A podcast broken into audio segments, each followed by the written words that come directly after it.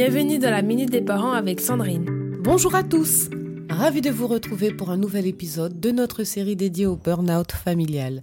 J'espère que votre week-end a été reposant. Aujourd'hui, nous verrons comment la communication au sein de la famille peut nous aider à gérer les émotions qui débordent. Chacun d'entre nous a grandi dans un environnement unique, ce qui nous amène à gérer nos émotions de manière différente face à une situation donnée. Il se peut que vous ayez été conditionné à cacher vos émotions, à considérer la vulnérabilité comme une faiblesse. Mais imaginez si tout le monde agit de cette manière, où trouverons-nous de l'authenticité? Nous risquons de vivre dans un monde où le paraître l'emporte sur l'être. Bien que la société nous encourage souvent à nous comporter de cette manière, il est dommage de ne pas pouvoir être en phase avec nos émotions et de ne pas oser nous exprimer chez nous. Votre famille est le socle sur lequel vous appuyez pour affronter le quotidien et réapprendre la communication au sein de la famille passe par la bienveillance, l'écoute et l'empathie. Pour renforcer les liens familiaux, rien de mieux qu'un repas tous ensemble, réunis autour d'une table conviviale pour encourager la parole.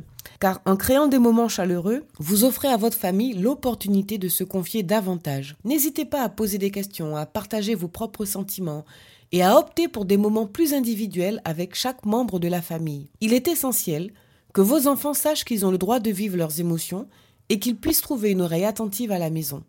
De même, votre partenaire aussi doit rester une épaule sur laquelle vous pouvez compter. En conclusion, la communication intrafamiliale est la clé pour gérer les émotions qui peuvent parfois déborder. Voilà, très chers parents, notre chronique touche à sa fin.